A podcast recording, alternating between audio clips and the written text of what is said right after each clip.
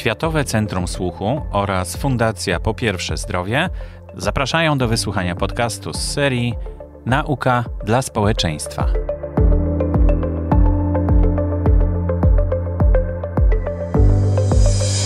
Gościem odcinka jest doktor habilitowana nauk medycznych, profesor Instytutu Fizjologii i Patologii Słuchu Agata Szkiełkowska, która jest lekarzem otolaryngologiem, audiologiem i foniatrą, kierownikiem Kliniki Audiologii i Foniatrii Instytutu Fizjologii i Patologii Słuchu w Warszawie.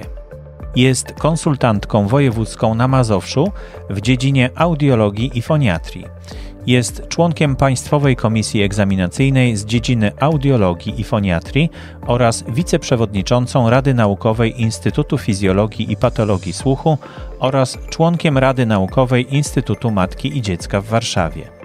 Jest wykładowcą na kierunku logopedia z audiologią oraz podyplomowym studium surdologopedia – od wielu lat jest kierownikiem specjalizacji lekarzy szkolących się w dziedzinie audiologii i foniatrii oraz kierownikiem kursów specjalizacyjnych organizowanych dla lekarzy specjalizujących się w zakresie audiologii i foniatrii oraz kursów doszkalających dla logopedów, psychologów i pedagogów. Jest autorem książki Emisja głosu wskazówki metodyczne oraz podstaw programowych i organizatorem kursów w tym obszarze afiliowanych przez Uniwersytet Muzyczny dla środowisk zawodowych wykorzystujących głos jako narzędzie pracy. Wdrożyła w praktykę kliniczną procedurę zastosowania materiałów alloplastycznych jako metodę chirurgicznej poprawy głosu oraz metodę stymulacji słuchu u dzieci z guzkami głosowymi. Przy mikrofonie Borys Kozielski, witam serdecznie w kolejnym odcinku naszej serii podcastów.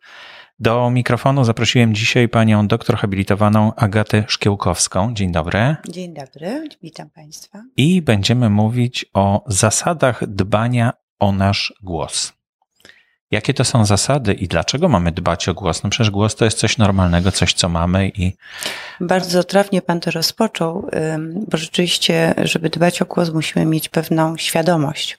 Świadomość i pewną wiedzę, pewną edukację, bym powiedziała, społeczną w tym zakresie, jak ten głos się tworzy, bo wszystkim nam się wydaje, że to jest rzecz dana i naturalna i właściwie i właściwie wcale nie musimy się zastanawiać, w jaki sposób on jest tworzony. Tymczasem okazuje się, że jest to mechanizm niezwykle skomplikowany. Y, na wiele czynności w tej sferze tworzenia głosu mamy wpływ.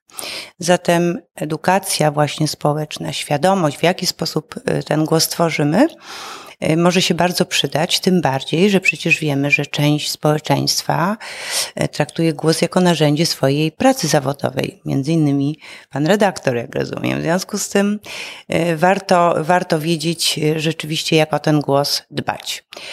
Yy, no, zaczęłam mówić od tego, yy, zaczęłam od tego mówić, yy, rozpoczęłam tę rozmowę właśnie od tej świadomości. Myślę, że jeżeli sobie uświadomimy, że, że głos to jest taki produkt szeregu skomplikowanych mechanizmów, które toczą się w obrębie naszego organizmu, począwszy od układu oddechowego, poprzez, poprzez krtań, gdzie dochodzi właściwie do tej rzeczywistej generacji tego tonu krtaniowego, który następnie jest przekształcany w obrębie całego tego traktu głosowego, czyli w obrębie gardła, w obrębie tutaj różnych jam rezonacyjnych. Strun głosowych. No, tak? strun głosowych właśnie to, to jest ten podstawowy element w obrębie krtani, gdzie właśnie dochodzi do wytworzenia tonu podstawowego, który ulega wielu przeobrażeniom, wielu wzmocnieniom, osłabieniom w, właśnie w obrębie tego traktu głosowego i finalnie wydobywa się ten głos, e, który e, słyszymy. Zatem ta świadomość jest ważna. Dlaczego? Dlatego, że musimy sobie zdawać z tego sprawę, że wiele różnych nawyków niekorzystnych w naszym życiu,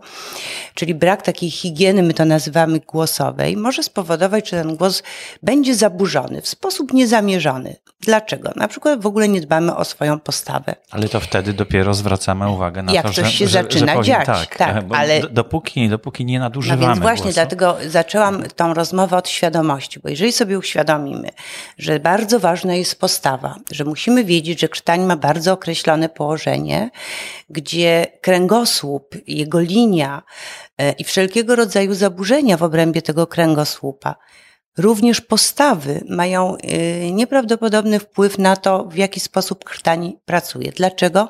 Dlatego, że w obrębie krtani są stawy, to jest narząd ruchu. Mhm. W obrębie krtani są mięśnie.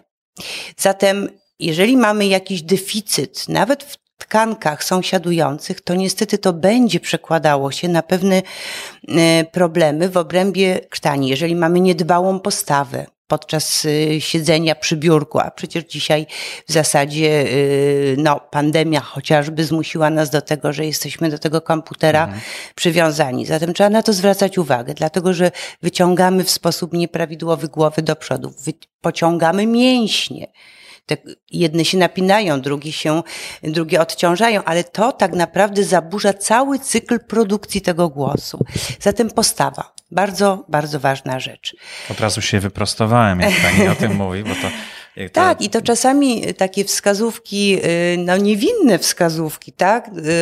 Uświadomienie pewnych takich drobiazgów mhm. powoduje, że ten głos może być lepszy. Druga bardzo ważna rzecz, mówienie w sposób wyraźny. Dzisiaj nie wiem, czy się pan ze mną zgodzi, jest takie przyzwolenie na takie niedbalstwo, tak troszeczkę, szczególnie wśród młodzieży, prawda? Bardzo y, szpara y, mowna jest bardzo wąska, zatem no, ten głos on jest wytworzony, ale on nie może być wyprowadzony w sposób odpowiedni. No ale pani doktor, zdaje się, że w szkole już nie uczy się ładnego mówienia, nie uczy się używania aparatu mowy. To prawda, niestety, to prawda, ale też y, jest takie społeczne przyzwoleństwo, bo ani nauczyciele nie zwracają uwagi na to, ani rodzice. I bardzo często, jak przychodzą do mnie rodzice ze swoimi pociechami, y, to zwrócenie uwagi na coś takiego rozwiązuje problem, dlatego że to wszystko, co się dzieje w obrębie obwodowego narządu mowy, czyli właśnie ta mowa przez zaciśnięte usta, bardzo zniekształca i zaburza jakość głosu. Mhm. I potem się okazuje, że tworzące się na przykład głuski głosowe u dzieci, e, czy takie duże przeciążenia mięśniowe w obrębie całego aparatu głosowego mogą być bardzo prostym rozwiązaniem właśnie zniesione. Więc dlatego mówię, że ta świadomość jest bardzo ważna, czy, a dzisiaj jej nie ma tak naprawdę, nie ma na żadnym poziomie edukacji, ani w przedszkolach, ani w szkołach. E, a co gorsza, nawet. No kiedyś jeszcze się czytało tak. własne opowiadania w szkole, czy czytało się fragmenty książek. W tej chwili mam wrażenie, tak, że nie i, ma na to czasu. I, tak, i poruszył Pan też bardzo ważny rzecz, który w kontekście tworzenia głosu jest niezwykle ważny, mianowicie taka autokontrola. To czytanie, właśnie te teksty, o których Pan mówi, to uczyło nas słuchania swojego głosu. Mhm. A zatem też po części mamy wówczas możliwość, prawda, kontroli nad nim. Właściwie taki, że tak powiem, normalny człowiek, dopiero jak staje się rodzicem, być może spotyka się z, no, z taką chęcią czytania na głos swojemu dziecku, prawda? I wtedy dopiero słyszy swój głos i próbuje nim jakoś. Tak, ale jest też szereg zachowań już w szkołach, w przedszkolach, kiedy dzieci przekrzykują, mówią bardzo głośno, mówią, yy, piszczą. To są pewne zachowania traumatyczne dla krtani, krtani jako mhm. tego generatora głosu.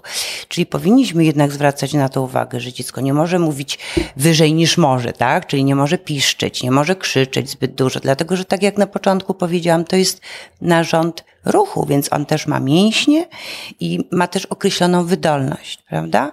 W związku z tym y, te zachowania, właśnie ta higiena głosu, one powinny być tak naprawdę kształtowane już na poziomie y, przedszkola, szkoły i tak dalej, i tak dalej, bo przecież później mm, część z tych osób właśnie podejmuje pracę głosem, zatem powinna być wyposażona w narzędzia, które pozwolą no, tworzyć ten głos, wykorzystywać go do późnej starości w bardzo mhm. dobrym stanie.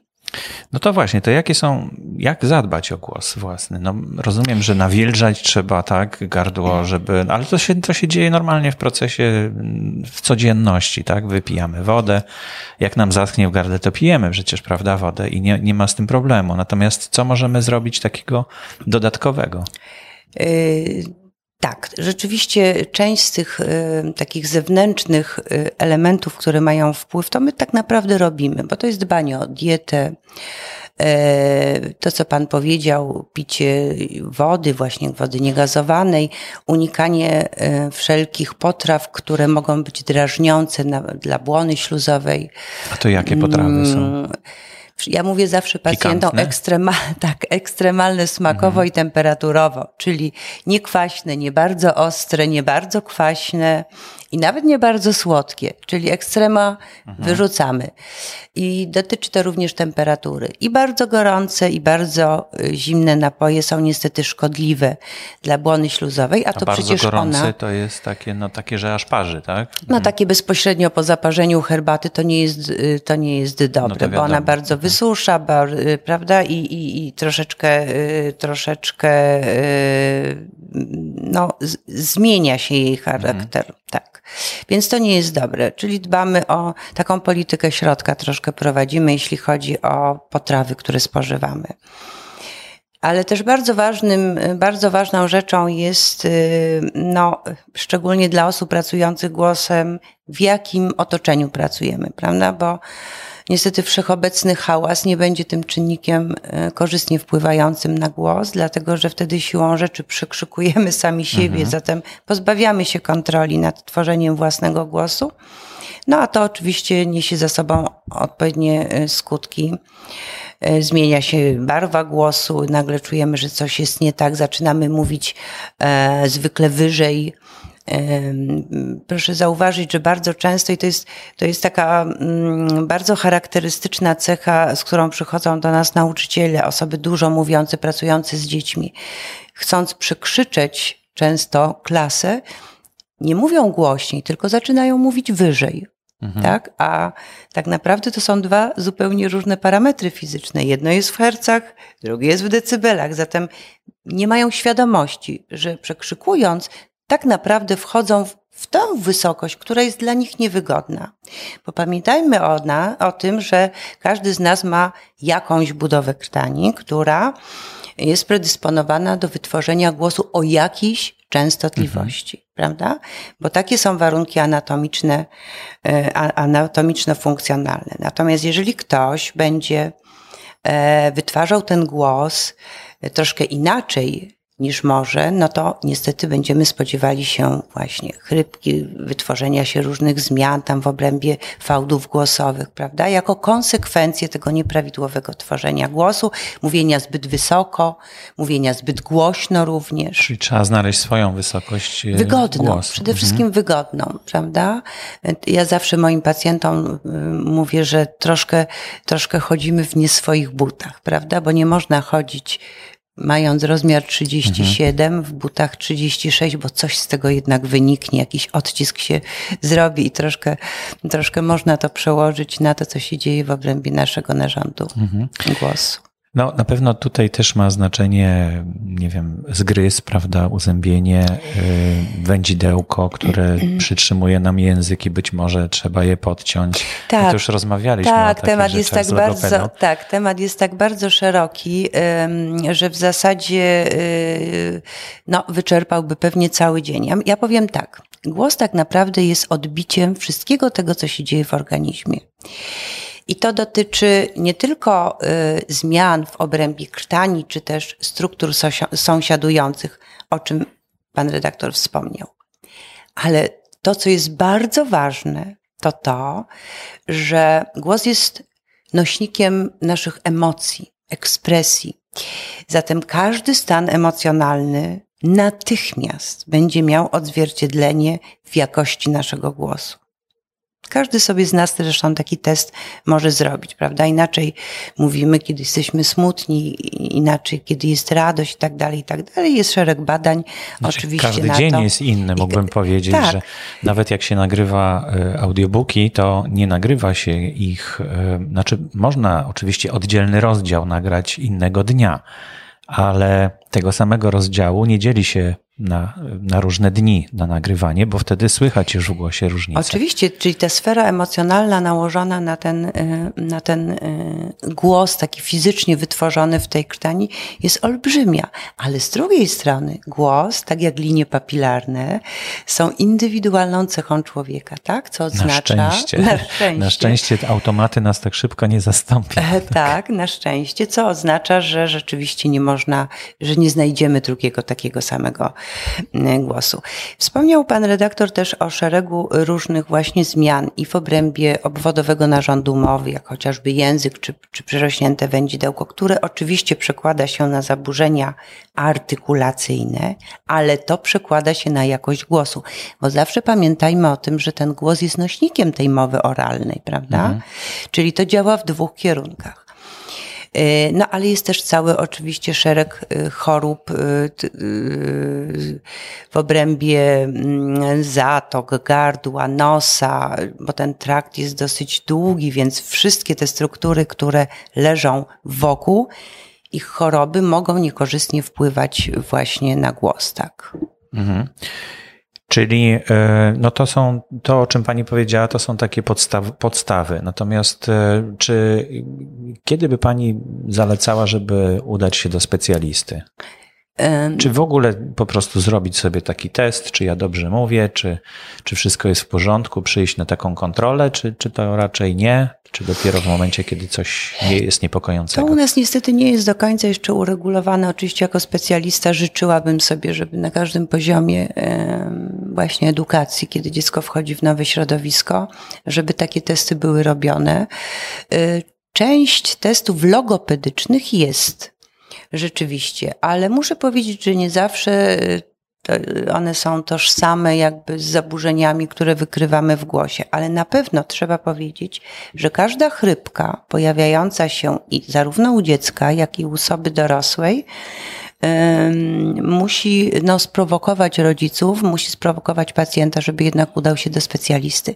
Dlatego, że Mm, chrypka jest pewnym objawem, który może sygnalizować oczywiście zaburzenia w zakresie jakby mm, nieprawidłowego funkcjonowania, czyli tych zaburzeń czynności, tak? To, o czym rozmawialiśmy, jakiś napięć nadmiernych, mhm. ale często ta sama chrypka jest niestety zwiastunem jakiejś y, choroby organicznej, no czasami zmiany nowotworowej. E, oczywiście rzadziej u dzieci, częściej u osób dorosłych, no ale, ale e, jakby to się też zdarza, więc każda chrypka jest powodem do udania się do specjalisty i dopiero zbadanie bardzo rzetelne, zrobienie szeregu różnych badań pokaże nam, z jakiego powodu jest ta chrypka, bo czasami się oczywiście zdarza, na przykład u dzieci My to nazywamy takich dosyć emocjonalnych dzieci, e, które dużo mówią.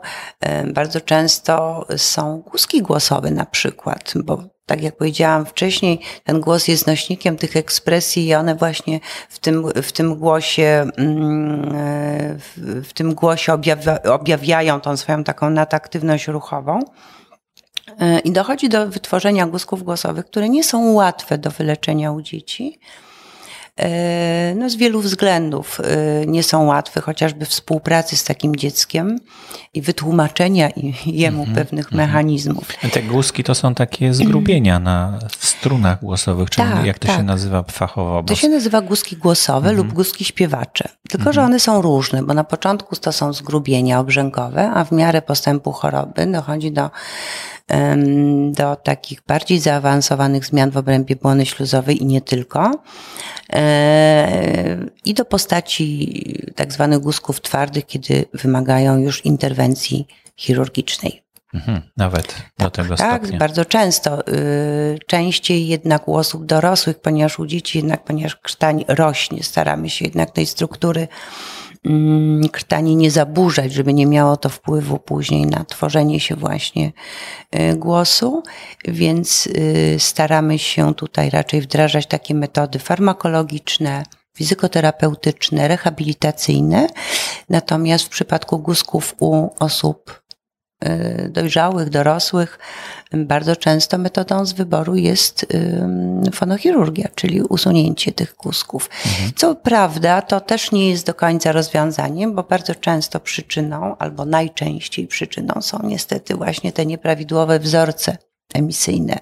Zatem usunięcie tych guzków to jest tylko e, czubek góry lodowej, bo my musimy nauczyć albo wyposażyć pacjenta właśnie w te narzędzia, zbudować u niego tą świadomość, żeby on mógł po tej operacji tworzyć ten głos w sposób inny, lepszy, no, właściwy. No, się musi nauczyć. Tak jest, mhm. ale właściwy, bo jeżeli on przeniesie te nawyki sprzed operacji, to za moment będziemy mieli powtórkę z rozrywki. Więc to nie jest takie proste wtedy, kiedy no a tworzenie głosu jest czynnością i jeżeli na to się właśnie nakładają y, takie nieprawidłowe mechanizmy tworzenia, to jest, to jest pewien kłopot. Musimy po prostu tutaj w zakresie tej emisji prawidłowej głosu wypracować te, te dobre wzorce, mhm. żeby to Nawyk się nie jest drugą naturą człowieka, tak się mówi, prawda, że tak. jak się, bo, bo to też jest tak, że słyszymy ten swój głos i potem po jakiejś zmianie, po operacji na przykład, chcemy go znowu takiego, tak, tak samo go usłyszeć. Tak. A może to był właśnie zły nawyk, zły który nawyk, doprowadził tak, do, oczywiście. Do tak, także to jest praca tak naprawdę no, uświadomienia i rehabilitacji, która się powinna zacząć przed operacją, ale też i po. Mhm. Żeby ten efekt po prostu był utrwalony i prawidłowy. Mówiła Pani o chrypce, y, ale jeśli jest taka chrypka przy okazji, nie wiem, zapalenia gardła czy jakiejś infekcji górnej, górnych dróg oddechowych, no to chyba. To jest typowa rzecz, to która jest normalne, mija. To nie trzeba. No A właśnie. ja mówiłam mhm. o chrypce, która się utrzymuje. I każda chrypka. Albo jest taka bez powodu, tak? No tak, yy, tak. Ale bardzo często się te, yy, zdarza też tak, że dzieci mają chrypkę, która się utrzymuje rok, dwa, trzy i na przykład hmm. rodzice tego nie słyszą, bo się przyzwyczaili. No tak, bo taki ma bo głos. taki ma głos po prostu, jakiś taki niski, bo mąż trochę ma. Więc rzeczywiście yy, czasami no, udaje się im przeoczyć pewne rzeczy, a mogłoby się tym dzieciom po prostu pomóc znacznie wcześniej niż to mhm. się dzieje.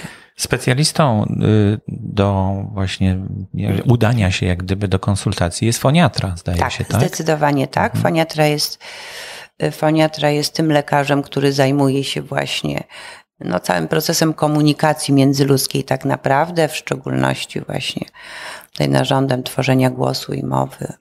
Wokaliści też konsultują się często właśnie z foniatrami. No zdecydowanie tak. To jest, to są, to jest ta nasza e, największa grupa e, obok nauczycieli, która wymaga naszej opieki i konsultacji e, w różnych sytuacjach, no zawodowych oczywiście, bo to, bo to z tego wynika i najczęściej w związku z tym narażonych na te różne problemy z głosem. Czyli jeśli pracujemy długo głosem, mówimy dużo to i, i sprawia nam to kłopot, no to, to należy się skonsultować Zdecydowanie ze specjalistą. Tak. tak, tutaj jeszcze chcę powiedzieć, że bardzo mówiąc o profesjonalistach, czyli osobach pracujących głosem, y, trzeba umieć oddzielić mowę, taką powszechną mowę i na przykład wykonawstwo artystyczne, bo mhm. bardzo często pewne nawyki które mm, pozyskujemy w procesie kształcenia wokalnego, przenosimy do mowy. Takiej zwykłej mowy konwersacyjnej. I to się niestety mści. Często w sposób nieuświadomiony. Ale zachęcam wówczas właśnie wizytę u foniatry i wtedy analiza tych, tych sytuacji w bardzo czasami prosty sposób y, może rozwiązać te problemy. Pani doktor Agata Szkiełkowska była moim gościem. Dziękuję bardzo. Dziękuję bardzo.